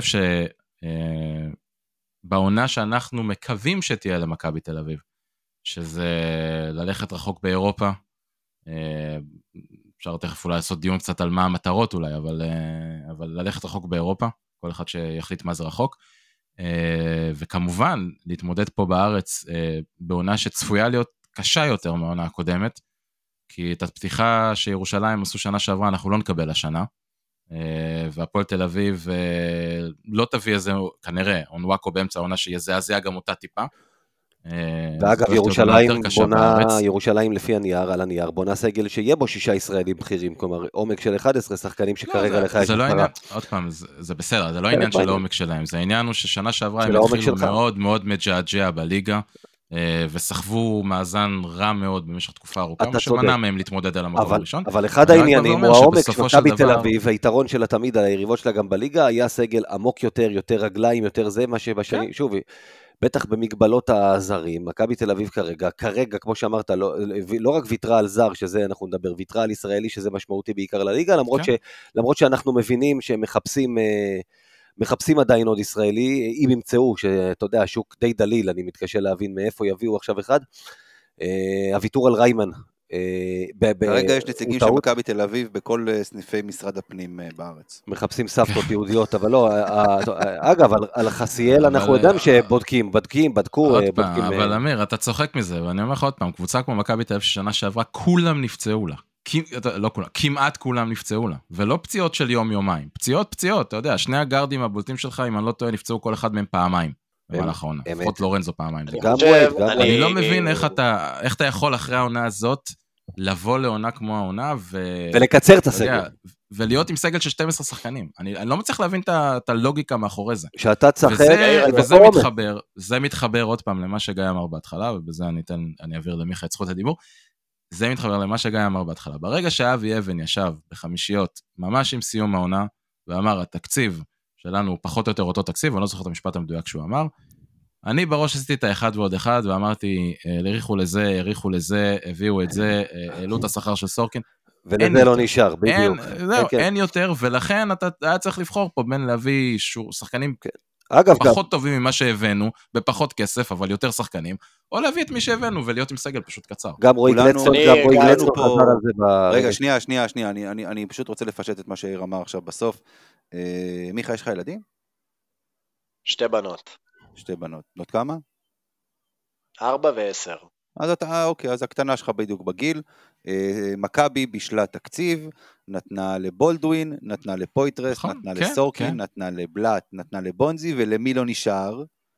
למי ש... לישראלי לא נשאר. לאוהדים, לאוהדים, לא רק לישראלי, לאוהדים שציפו שיבוא, אני, אני מתחיל לא לסבול את המשפט הזה, זר אכזר לעמדה 4. אין, לא היה יכול לבוא. היה אופציה אחת לזה ביורוליג, קראו לו זקלי דיי, שלפי לא מה שאומרים לא באמת רצה לבוא. לא באמת רצה לבוא, גם אם היית בכסף שלו, הוא לא רצה לבוא. ומעבר לזה, גם לא היה עכשיו תקציב לשים, על, לדעתי, עוד פעם, אני לא מכיר את המספרים של מכבי לעומק, אני לא יודע מה באמת קרה שם, אבל אתה עושה אחד ועוד אחד ממה שאתה רואה בפועל. ואתה רואה שכל שחקן שהגיע, הגיע בפחות כסף ממי שהלך. אז מה לעשות, הכסף הזה היה צריך ללכת למקומות מסוימים. אה. אנשים לא תמיד מבינים... אפילו קליבלנד הגיע בפחות כסף מאנגולה שכבר הוכתם. נכון, כאילו, כן. שכבר הגיע בפחות כסף מיליארד. Uh, עכשיו, אתה יודע, כשאתה שם, uh, אנשים לא מבינים שכשאתה מביא את אמיר בלאט בפי שתיים מיפתח זיו בנטו, בברוטו זה עולה לבעלים עוד יותר. אז כאילו, כן, יש פה בעיה. ניחא. אני רוצה להגיד uh, כמה דברים, אני מקווה שאני אזכור את כולם. Uh, קודם כל, אני חושב שקטש בשנה שעברה פשוט ראה הלכה למעשה כשהסגל מתקצר ויש פציעות אמנם לא רצויות, פשוט משהו הסתדר לו בהיררכיה. ואני חושב שהשנה משהו, אני חושב, אני לא יודע שום דבר מבפנים, שמה שהוא מנסה לעשות זה לבנות את זה הפוך, לבנות לו קודם את ההיררכיה שתהיה אפילו פחות או יותר זהה בין היורוליג לליגה הישראלית, ואחר כך לראות איפה חסר, ולהוסיף. אני חושב שהוא פשוט נכווה מהסגל הגדול כי הוא יודע על עצמו אולי שזאת איזושהי חולשה שלו ושהוא לא יודע לנהל את הסגל. דבר נוסף לגבי, אמ, אמרתם ירושלים, אמרתם הפועל תל אביב, איכשהו מרגיש לי שדווקא שם ההמשכיות לא של ג'יקיש ולא של פרנקו לא תהיה טובה כמו השנה, אני חושב שהם קצת אופטימיים מדי. אני מוחה, גיא, אה, מוחה אמיר, על זה שאתם מזכירים את פניני ואת זוסמן באותו משפט. מצטער, אה, יובל זוסמן, אני לא שונא אותו, הוא משחק במכבי, אבל למלם כזה, עם אפס נקודות, אפס ריבאונדים, אפס זה, עם הרעיונות המצחיקים שלו, אני לא חושב שזה בכלל ראוי שמדברים עליו, הוא לא שחקן למכבי. הוא לא לרמה של מכבי, ואם הפועל ירושלים חושבים שזה הרכש הנוצץ שהם הביאו, אז שיבושם להם, לדעתי הם נחלשו בסגל, ואני לא רואה ג'יקיץ' שממשיך עוד שנה לרדות בכולם ולהצליח, זה טוב לשנה ראשונה, ואני לא בטוח שבהפועל תל אביב עשו את ההחלטות הנכונות אה, והכל יהיה שם שקט, כי זה מועדון שיודע לדרבל את עצמו לדעת. אני חושב שאנחנו בנקודה הרבה יותר חזקה ממבט אחד מהשנה שעברה. בקיץ הקודם עודד קטש היה סימן שאלה ענק. השנה הוא סימן קריאה. כולנו סגורים עליו, אין שום בעיה שהוא מוביל את הדרך, אנחנו סומכים עליו. זה, זה התחלה, התחלה מדהימה בשבילנו. אוקיי. אני, אני זורם איתך, אני רק אזרוק סימן שאלה אחת קטן, אה, שככה אני מסכם את הקיץ הזה, כן, בסדר? אנחנו סיימנו את העונה, כן. כן, מה לעשות, אני אמרתי, יש פה מלא סימני שאלה. ככה אני, ככה אני מדרג את הקיץ הזה, סימן שאלה אחת גדול. אנחנו סיימנו את העונה שעברה וכולנו אמרנו, היעד של מכבי תל אביב צריך להיות לעשות צעד אחד קדימה בשנה הבאה. תשאלו את עצמכם שאלה מאוד פשוטה, האם הסגל שאנחנו הרכבנו לקראת העונה הקרובה, ונגיד ואני זורם ממה שמיכה אמר לגבי המשכיות, ומה שאמיר אומר לגבי העניין הזה שכל הקבוצות צריכות עוד uh, לבנות לעצמם את הכימיה וכל הדברים האלה, הקבוצות שבונות עצמם מחדש, אין בעיה, אני זורם איתכם, אנחנו מתחילים את העונה, אנחנו הקבוצה החמישית הכי טובה ביורוליג, כל שאר הקבוצות ידשדשו במאזן של 50% נגיד לחצי עונה. לא יודע אם מתמטית מה שאמרתי מסתדר, אבל נגיד. אני שואל אתכם שאלה אמיתית, האם מכבי תל אביב, באמת הסגל שנבנה, העומק שלו והאיכות שלו, מסוגל להתמודד עם אחת מהקבוצות שסיימו במקומות 1 עד 4 שנה שעברה, ולרוץ איתם 34 משחקים, לעבור לפחות אחת מהם, כדי להשיג ביתיות שתביא לנו באחוזים מאוד מאוד גבוהים בכניסה לפיינל פור. מונקו. זאת השאלה שאני שואל. את מונקו כן. אתה חושב שאתה מתמודד עם מונקו 34 מחזורים? הם כן. רק העמיקו את הסגל שלהם. אז מה? חתיכת העמקה עם קמבה ווקר. מה אתה מדבר? הביאו את קמבה ווקר, הביאו את קורנלי. אני יכול להגיד לך דבר כזה, קודם כל, שנייה, שנייה, שנייה. אנחנו לא פודקאסט מונקו, כן? אחרת היינו יושבים פה עכשיו באמבטיות של זהב. אבל נניח שכן לרגע. אמ, בוא, בוא, בוא נגיד דבר כזה, קודם כל יש איזה שהם דיווחים, לא יודע, נכונים לא נכונים, שמייק ג'יימס לא רוצה להישאר שם. אה, זה דבר אחד. דבר שני, קמבה ווקר לא עשה עונה שלמה כבר בערך ארבע שנים. דבר שלישי, אה, אמיר, גם אם הוא עושה חצי עונה, יש שם עוד שלושה אחרים ששיחקו שם שנה שעברה. בסדר, וכמה היית רחוק מהם? כמה היית רחוק מהם? גם בעונה אמיר. שלמה. רגע, שנייה, שנייה, שנייה. אוקיי. גם אוקיי. בעונה שלמה וגם במהלך הסדרה, לא היית רחוק מהם. דבר שלישי, אוקיי. אוקיי. אם מייק ג'יימס נשאר, אני מהמר שעד דצמבר יש שם קרב TLC בינו לבין קמבה ווקר. TLC זה tables, ladders ו chairs, אם מישהו לא... אם, אם, אתה, אם אתה חושב שאתה מתמודד עם מונקו 34 מחזורים ו, ומשיג מאזן יותר טוב מהם, מה אני אגיד לך, אתה הרבה יותר אופטימי ממה שאני מכיר אותך. אני חושב, תשמע, תשמע. אני חושב ואני בא ואני אומר, וזה עוד משפט שאני אומר לאורך כל הקיץ הזה בערך, בכל קבוצה, בכל מקום שאני נמצא, מעבר לעובדה שהשאר צריכות להיות להתחבר, ומכבי כבר מחוברת לרוב וכולי וכולי וכולי. אני לא שופט את הקבוצה הזו. אני יכול לבוא ולהגיד ווב הגיע במקום מרטין, טוב, לא טוב. אה, אני יכול להגיד אה, שריברו הגיע במקום פויטרס, טוב, לא טוב, בלה. אני יכול להגיד... בוא תגיד, תגיד. אנחנו, אנחנו נגיע לזה עכשיו, ממש. אתה יודע מה סבבה, אני אתחיל ואני אגיד את זה, אבל, אבל לפני שאני מתחיל לדבר פר שחקן, אני אומר דבר אחד מאוד פשוט. אני רוצה לראות את הקבוצה הזו קודם כל על הפרקט. אני לא מסתכל, על, על הנייר, סבבה, ברור שעל הנייר אנחנו פחות uh, טובים ממונקו. אין פה שאלה בכלל. אבל גם שנה שעברה היינו. והיינו פחות טובים מאנדולו. והיינו פחות טובים ממילאנו, על הנייר. אבל הנייר לא עולה לשחק. אני רוצה לראות את מכבי על הפרקט. אני רוצה לראות את מכבי בחודש דצמבר. ואז אני אגיד לך. עכשיו נדבר עוד פעם. איתך. יופי. עכשיו, כל אחד מאיתנו באמת חצי מילה על כל שחקן, עוד פעם, תמיר בלאט, לרגע אחד, בצד. ג'יימס ווב על ג'רל מרטין, אתם אמרתם, ואני מסכים איתכם, שדרוג. לא משמעותי, שדרוג. ווב אמור להיות יותר יציב בקליעה שלו. מה? אה, למה אתה אומר את זה? על סמך מה? קודם כל, גם אם אני טיפש, סתום, בלום, אני קורא מה האחרים כותבים, מה פרשנים כותבים, כאלה שיש להם קצת יותר ניסיון אוקיי. ממני עם כדורסל. מה הם אה, כתבו? ווב, קליעה יותר יציבה. הגנה? יותר... מספרית, מספרית. מספרית, אלי מה? אבלס- לא אלי הבנתי מה אתה אבלס- רוצה. אלי אבלס ידידנו אמר, הראה את זה, שבדיוק מהמקומות שמרטין החטיא מהם, חוץ מה מה זה שנקרא, לא נכון. מהקו ישר, ווב- ווב קולע טוב מהחצי פינה אה, ומהפינה. יותר טוב זה לא. נכון. כל המקומות שמרטין מהם. זה לא, נכון? אני, אני מאוד מעריך את אלי, אני מצטער, אני לא מסכים איתו. סטטיסטית הוא לא צודק.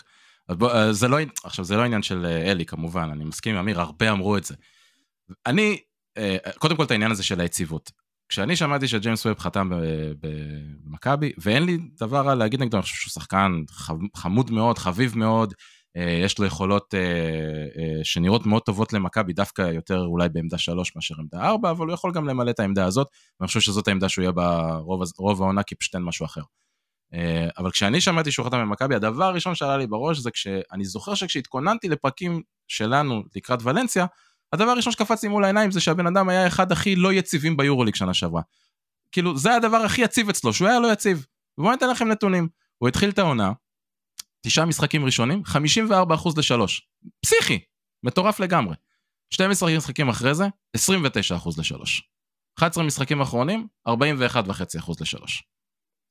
אה, עכשיו, מה מבטיח לנו שכשאנחנו מגיעים לסדרת פלייאוף, הוא לא עושה בדיוק את מה שמרטין עשה.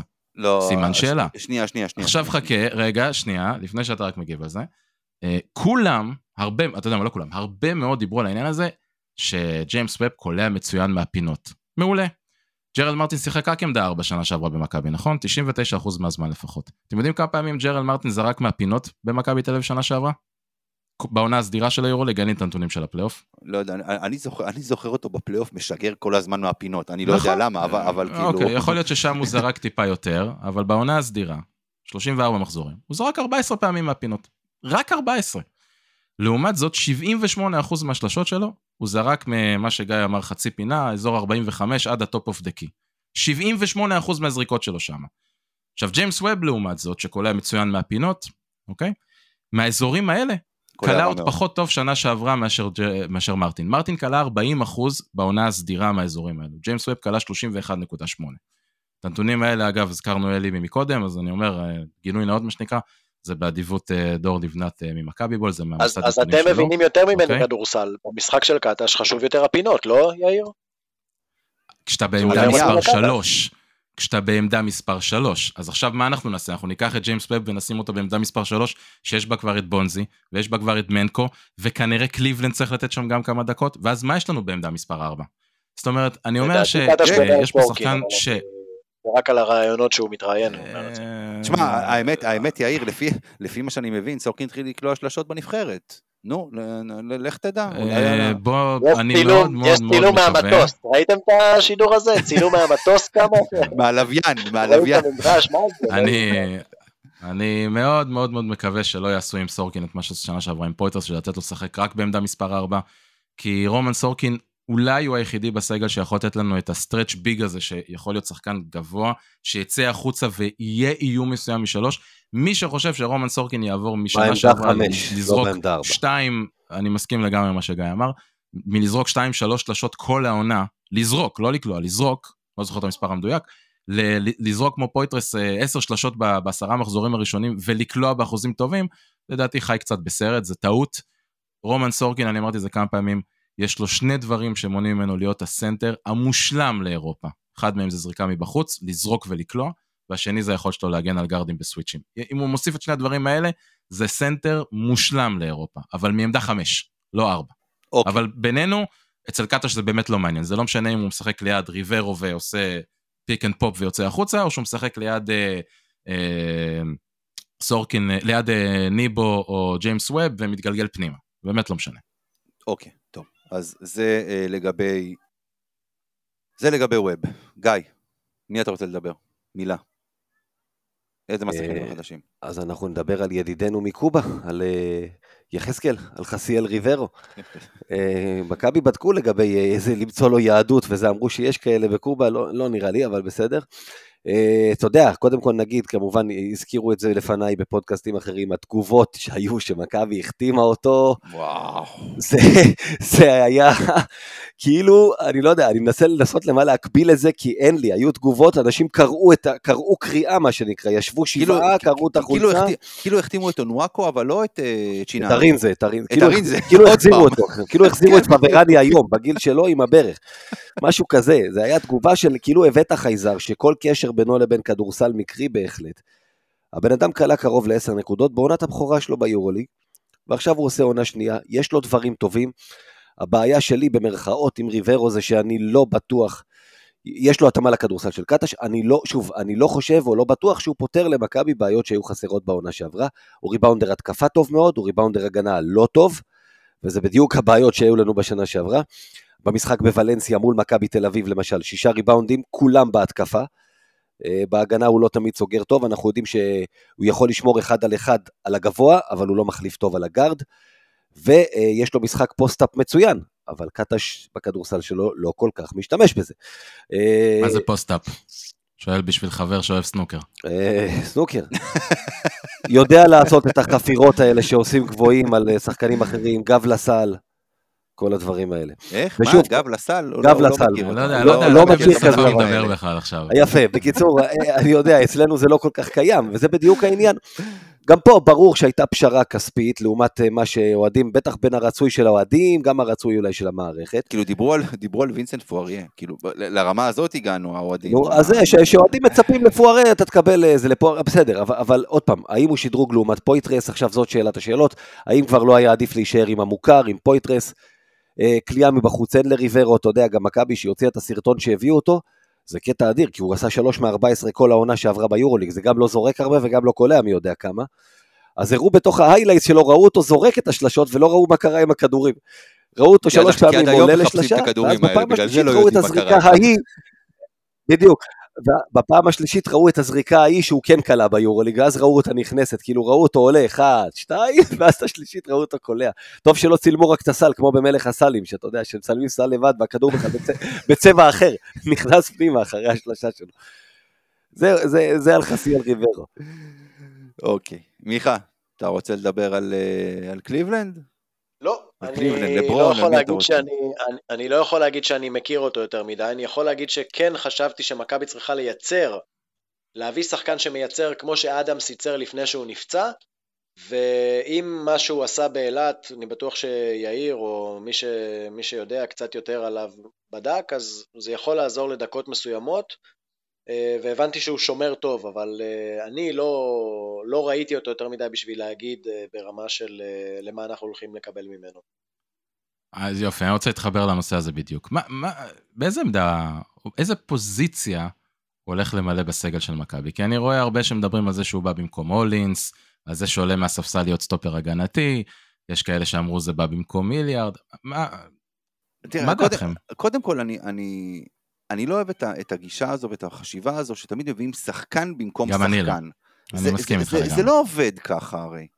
זה לא היה לגמרי לנו שנה. שעברה את איליה, צריך להביא במיוחד מחליף. שכיווצת 15 ל-12. לא משנה, גם אם היית מביא 15 במקום אז אתה- ה-15. אתה מביא אחד? במקום שניים, אתה מביא אותו במקום הולינס והידיארד. כן, אבל, אבל, אבל, עוד פעם, כאילו, אתה לא מביא שחקן על שחקן, אתה מביא שחקן שאתה צריך.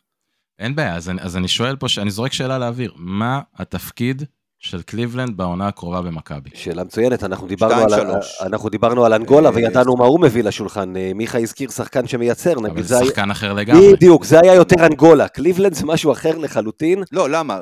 קליבלנד הוא גם שחקן שמייצר. הוא שחקן שנכון, הוא, אתה מסתכל על האחוזים שלו משלוש, נגיד אה, כשהוא היה באילת, אתה בא ואתה אומר, פשש, 40 אחוז, רק שהוא לא זרק הרבה. אבל קריירה הוא היה באזור העשרה אחוז פחות, מבחינת אה, אחוז הוא קריירה. לא, הוא לא, כן. הוא לא קלעי השלשות, הוא לא זה שישפר למכבי את, האח, את האחוזים מבחוץ, אבל הוא כן שחקן שמייצר לעצמו, הוא, הוא סקורר. הוא סקורר והוא סקורר טוב. הוא שוב, אתלט אדיר, הוא לא חודר ראינו אותו ברמת מצוין. לא ראינו אותו ברמת יורוליג, זה לא. מן הסתם הוא טעון הוכחה, אה, אבל... פעמיים שחקן ההגנה של השנה באוסטר... בליגה האוסטרלית. בדיוק. ולשמור על הגנה- קנגורו זה קשה, אחי. הוא אתלט. קנגורו זה כפ- ניתוק שלושה. מטר. שלושה מטרים. בדיוק, זה כן, זה לא פשוט. הוא- שחקן אני- הגנה, ויש כל מיני כל מיני אה, אה, חמישיות שאתה יכול לחשוב עליהן, שוואלה, אולי פתאום קטש יגלה את הצד ההגנתי שלו באימון. אני יודע שליאיר יהיה קשה להאמין לזה, אבל לא, קרו אני- ניסים אני גדולים חושב- מזה.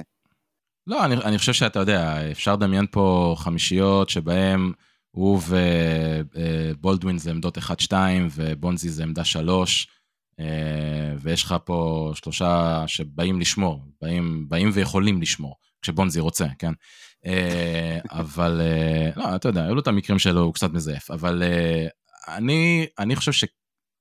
בוא נגיד את זה ככה, אם קליבלנד לא בא להיות השחקן שנותן את הגיבוי לבולדווין, כשחקן בעמדה מספר 2 שהוא גם אה, ball handler בשיטה של קטש, מקבל החלטות עם הכדור ביד, אני חושב שיש לנו בור עצום בהקשר הזה בסגל. אה, אני לא יעזור כל הדיבורים על עמדת 4, על החולשה של הגבוהים, על כמה לא קיבלנו מהם בסדרת פלייאוף. אותי לא ישכנעו, אני ממשיך לטעון, הסיבה שאנחנו לא היינו בפיינל פור שנה שעברה, זה כי הגענו לרבע האחרון במשחק החמישי, כשבולדווין לא היה מסוגל יותר לסחוב, ולורנזו כבר מהמחצית לא נשם, ואם החבר'ה האלה היו מקבלים יותר זמן מנוחה במהלך העונה, אם בסדרה היה מישהו שהיה יכול להוריד מהם עומס, היינו בפיינל פור עם כל זה שזו שנה ראשונה, עם כל החסרונות בסגל, ולכן לדעתי, אה, ופה אולי אני אחבר אותנו לדיון על אה, תמיר בלאט, אה, התפקיד המרכזי או המטרה המרכזית של מכבי תל אביב בקיץ הזה, היה להביא מחליפים לבולדווין והיה מחליפים לבראון. בתמיר בלאט אני חושב עשינו את זה הכי טוב שהיה אפשר. בבולדווין יש פה סימן שאלה, כי אני לא יודע להגיד בוודאות האם קליבלנד הולך לקבל את המפתחות מעודד קטש, לקבל החלטות, אה, אתה יודע, אה, עם הכדור ביד. אז חיברת אותנו, ואנחנו עכשיו נעבור אה, לפינת דלאפ או דמאפ, אה, ואנחנו אומרים את זה בצורה מאוד פשוטה.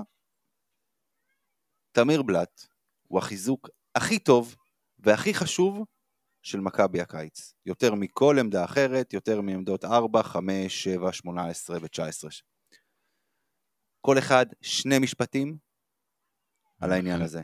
מיכה, נתחיל איתך. ואני... טוב, תתחיל אתה, אוקיי. יאללה, תתחיל אתה בשוונג, נו, יאללה. אני אתחיל ואני אעשה את זה ממש קצר. דמאפ חזק מאוד, אה, שחקנים, אה, זה בסוף הרבה מאוד עניין של סיטואציה.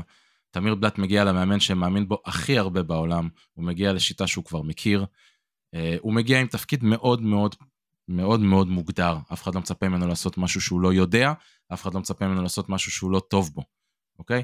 הוא, אה, דיברנו על מה הוא צריך לתת למכבי תל אביב, אני מאמין שהוא יכול לתת את זה, אם הוא יכול להוריד את לורנזו בראון מ-30 וכמה זה השנה שעברה? 2-3 דקות 3. לאזור ה-26, ואם הוא יכול למנוע מבייד בולדווין הרבה מאוד דקות בעמדה אחת, ועל ידי זה גם להוריד את הממוצע הדקות שלו, זאת ההחתמה הכי טובה, ש... הכי, הכי טובה והכי חשובה שמכבי יכולה לעשות בקיץ הזה.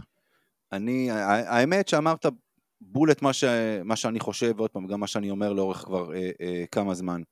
בסוף, בסוף, בסוף, מכבי נפלה אה, אה, בסוף העונה שעברה, בגלל העייפות של הגארדים, בגלל העייפות של לורנזו. אנחנו יודעים מה לורנזו יכול לתת. אה, אנחנו יודעים גם שהוא לא יכול לתת, הוא גם לא שמר מספיק טוב בעונה שעברה לאורך רוב העונה, כי הוא ידע שאין לו מחליף. אה, שמר כוחות, או שכבר לא היו לו כוחות. העונה זה אמור להיות הפוך, זה אמור להיות אחרת לגמרי. תמיר בלאט ייתן לו את המנוחה, גם ביורוליג, בעיקר בליגה. אה, תמיר בלאט גם הוסיף לנו כליאה מחוץ לקשת, בעמדה כן. מספר אחת, כשחקן, כרכז מחליף. גם ניבו, לדעתי, מאוד ייהנה מתמיר בלאט. ואני חושב שבכדורסל של קאטה, שאנחנו מדברים עליו כל כך הרבה, הגארדים הם, הם, הם, הם המשמעותיים, הם אלה שסוחבים את הקבוצה על הכתפיים, לא עמדות ארבע, לא עמדה חמש, וההבאה של תמיר בלאט זו ההבאה הכי הכי הכי חשובה בקיץ הזה. מיכה. אמרתם uh, כמעט הכל מבחינה מקצועית, והתיאום והפיק אנד רול, וניבו והשלשות וההגנה, ומה הוא יודע ומה הוא לא יודע, אני מסכים. אני חושב שזו דעה כל כך מאוד פופולרית, שכבר אני מתחיל uh, לחשוש מ... שלא נתאכזב. זאת אומרת, אולי אנחנו מצפים יותר מדי, אולי פתאום נגלה שהוא לא בדיוק לרמות האלה, כבר ככה אני מרגיש, שכבר יש רק מה להפסיד, כי מה, מה להרוויח זה ברור, אני מקווה מאוד שאנחנו נהנה מזה, כמו שזה, כמו שזה ככה מצטער על הנייר פה אצל כולנו בקונצנזוס. גיא. טוב, שוב, די נגעתם, אני מסכים, דמאפ, זה, הוא היה בראש רשימת הקניות, כי זה פותר את כל הבעיות מכל הכיוונים. רכז מחליף, מנוחה ללורנזו, ישראלי בכיר, אין ישראלים, אתה יודע, יש, מכבי צריכה לדאוג את הישראלים. לגיטימי ביורוליג. לגיטימי ביורוליג. היו שלושה ישראלים מחוץ למכבי, שיחקו עונה שעברה ביורוליג. אה, אחד מהם, אנחנו אה, לא נדבר עליו כבר, זוסמן, מספיק דיברנו עליו. השני ים הדר, והשלישי תמיר בלאט, ובין תמיר וים, ים שומר יותר טוב, אבל בכל הבחינות האחרות, התאמה למאמן, התאמה לכדורסל, התאמה לסגנון, ניהול תמיר משחק, בלאט, ניהול תמיר משחק. בלאט זה בינגו, חד משמעית. אה, החשש שלי שוב, בצד ההגנתי, אה, יצטרכו להחביא אותו, וזה זה יהיה המבחן של עודד קטש. אוקיי, אז יש לנו פה קונצנזוס ב, אה, אה, מהבחינה הזו. אה, זהו, עכשיו אנחנו עוברים לחלק שלכם. פינת ההיסטוריה. כן, כן. הנה, היום, היום מיכה בחר את פינת ההיסטוריה, תכף הוא יסביר גם למה, ובעקבות שיחה עימי. אנחנו, אנחנו מדברים על אה, משחק שכמובן עם אה, ניחוח גיא פניני. התכתבתי איתו היום בבוקר, היה לי משחק אחד בראש, וגיא פגע בדיוק באותו משחק, שאלתי אותו אם יש איזשהו משחק שהוא רוצה להזכיר ולציין, והוא הזכיר את משחק מספר 4 בסדרה מול, אה, אז נקראה ככה לבורל, היום אה, מכירים אותה כבסקוניה, עברה הרבה שמות, מי שמכיר לפני מטאו ויטוריה וכולי, וזה היה אה, משחק מספר 4, שבו בעצם עלינו, הבטחנו את העלייה לפיינל 4, גנבנו שם, אני חושב, את משחק מספר 2, השווינו לאחת אחת, ואז לקחנו את שני המשחקים ביד אליהו. פרגו, גיא במשחק הזה פתח בחמישייה. נכון, זה זה. כן, נכון, סליחה. נכון, בדיוק. אגב, אגב, אני חייב סיפור, חייב סיפור, כל אוהדי מכבי כל כך ישמחו על הפרגו פרגו הזה. משחק מספר אחת, יום חמישי, חתונה של חבר טוב מאוד מאוד קרוב, אוהד הפועל שרוף, והוא עוצר את החתונה ואומר, חברים, אני רוצה להגיד משהו חשוב, חשוב, חשוב לכל האורחים. הוא לקח שנייה פאזה ופתאום היה יש! וכולם קפצו, אוהדי מכבי שם, כי בדיוק היה את הסל הזה של פרגו, והוא אוהד הפועל, מבין מה קרה, ובאמצע החתונה הפנים שלו נופלות, ואנחנו באים שבוע אחר כך, ופרקינס במשחק מספר 3 נפצע וגומר את העונה.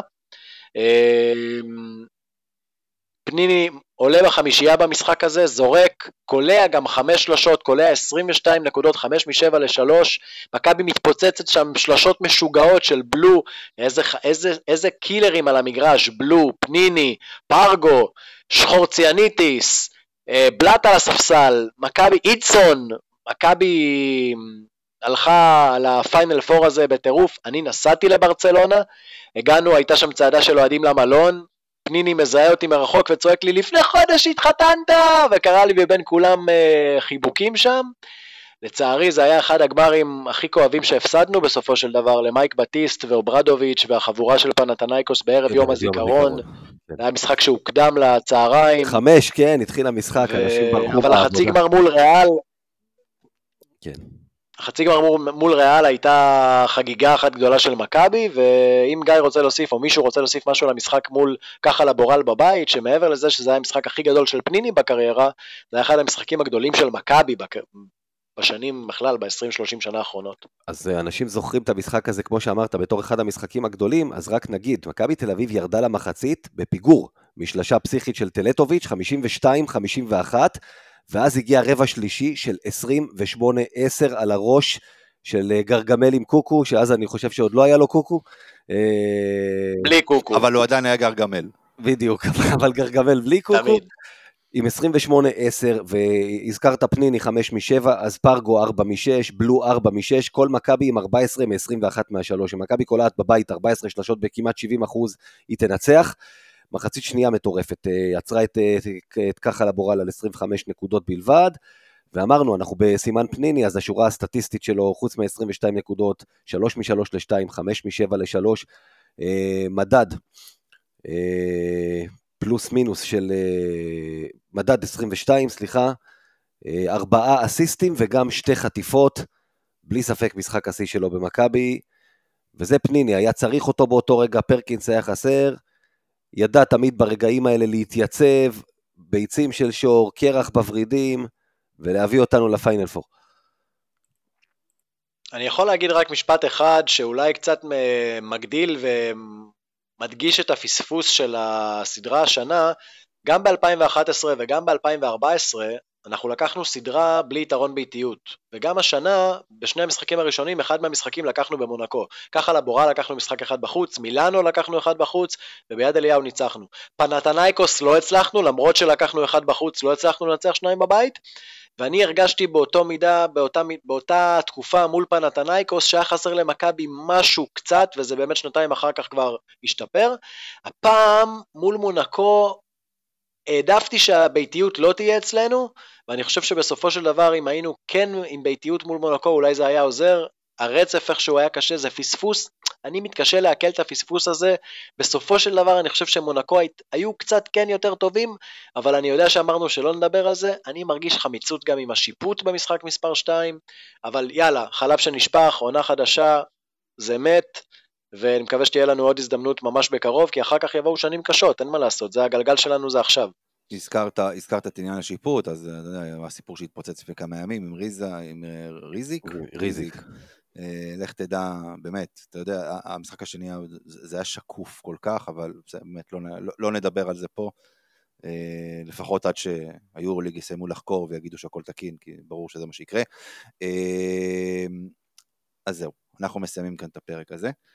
אה, פרק אה, אמצע פגרה, מה שנקרא. אנחנו לא ניקח עוד, אה, לא ניקח עוד חודש וחצי. לא, עד כבר, ש, עד כבר בשבוע הבא יש לנו בשבילכם מעדן דדיקטס, פרק מיוחד מאוד, אנחנו לא נחשוף אותו עכשיו. פרק היסטורי. טורניר תל אביב, טורניר מקדונלדס, בנדל, מה קורה שם? טורניר אה, בנדל. טורניר בנדל, אה, אנחנו נקליט אותו במיוחד מהאולם בצמח, הנה, כולכם באים בצמח. יש אותו עדיין? בדיוק. בוודאי, לא צילמתי לכם אותו לא מזמן. אולם, בוא, בוא ניסחף, אולם. המתנס בצמח, מתנס בנדל. בדיוק, כן, יותר הגיוני. כן. לא, לא, אבל פרק באמת שלא עשינו עד עכשיו כזה, אה, שווה לכם לחכות, באמת. במיוחד, אגב, לצעירים מביניכם. שווה. אמ, טוב, אז אה, מיכה דהן, המון המון תודה. תודה רבה. תודה לכם. היה תענוג. תודה, תודה מיכה. אה, גיא קופיצ'ינסקי, תודה רבה. וואלה, התגעגעתי. כן, האמת שכן. אה, יאיר זרצקי, מה, אליי כאילו התגעגעת? אתה נותן לי זמן להתגעגע אליך? אנחנו מדברים כל יום. עם אשתי אני לא מדבר ככה הרבה. תכלס. יאיר זרצקי, תודה רבה. אני יכול לחזור למנוחה שלי עכשיו? אתה יכול לחזור למנוחה שלך, יש לך, יש לך שבוע. אה, שבוע, מחר מתכננים, מתכננים כבר את הפרק הבא, שכח מזה. אה, טוב, אז אתם יכולים באמת למצוא אותנו בפייסבוק, באינסטגרם, בטלגרם, בטוויטר, שתוך כדי הפרק אה, תהיה... סליחה, ב-X, סליחה, ב-X, כן, וקהילת הוואטסאפ שלנו, ומי שמאזין לנו, אנחנו נשמח אם תדרגו אותנו בכל פלטפורמה שאתם מאזינים, אפל פודקאסט, גוגל פודקאסט, ספוטיפיי, whatever, נשמח לדירוג. אה, אז תודה רבה לכל הפאנל שהשתתף היום, תודה לכם המאזינים, ויאללה מכבי.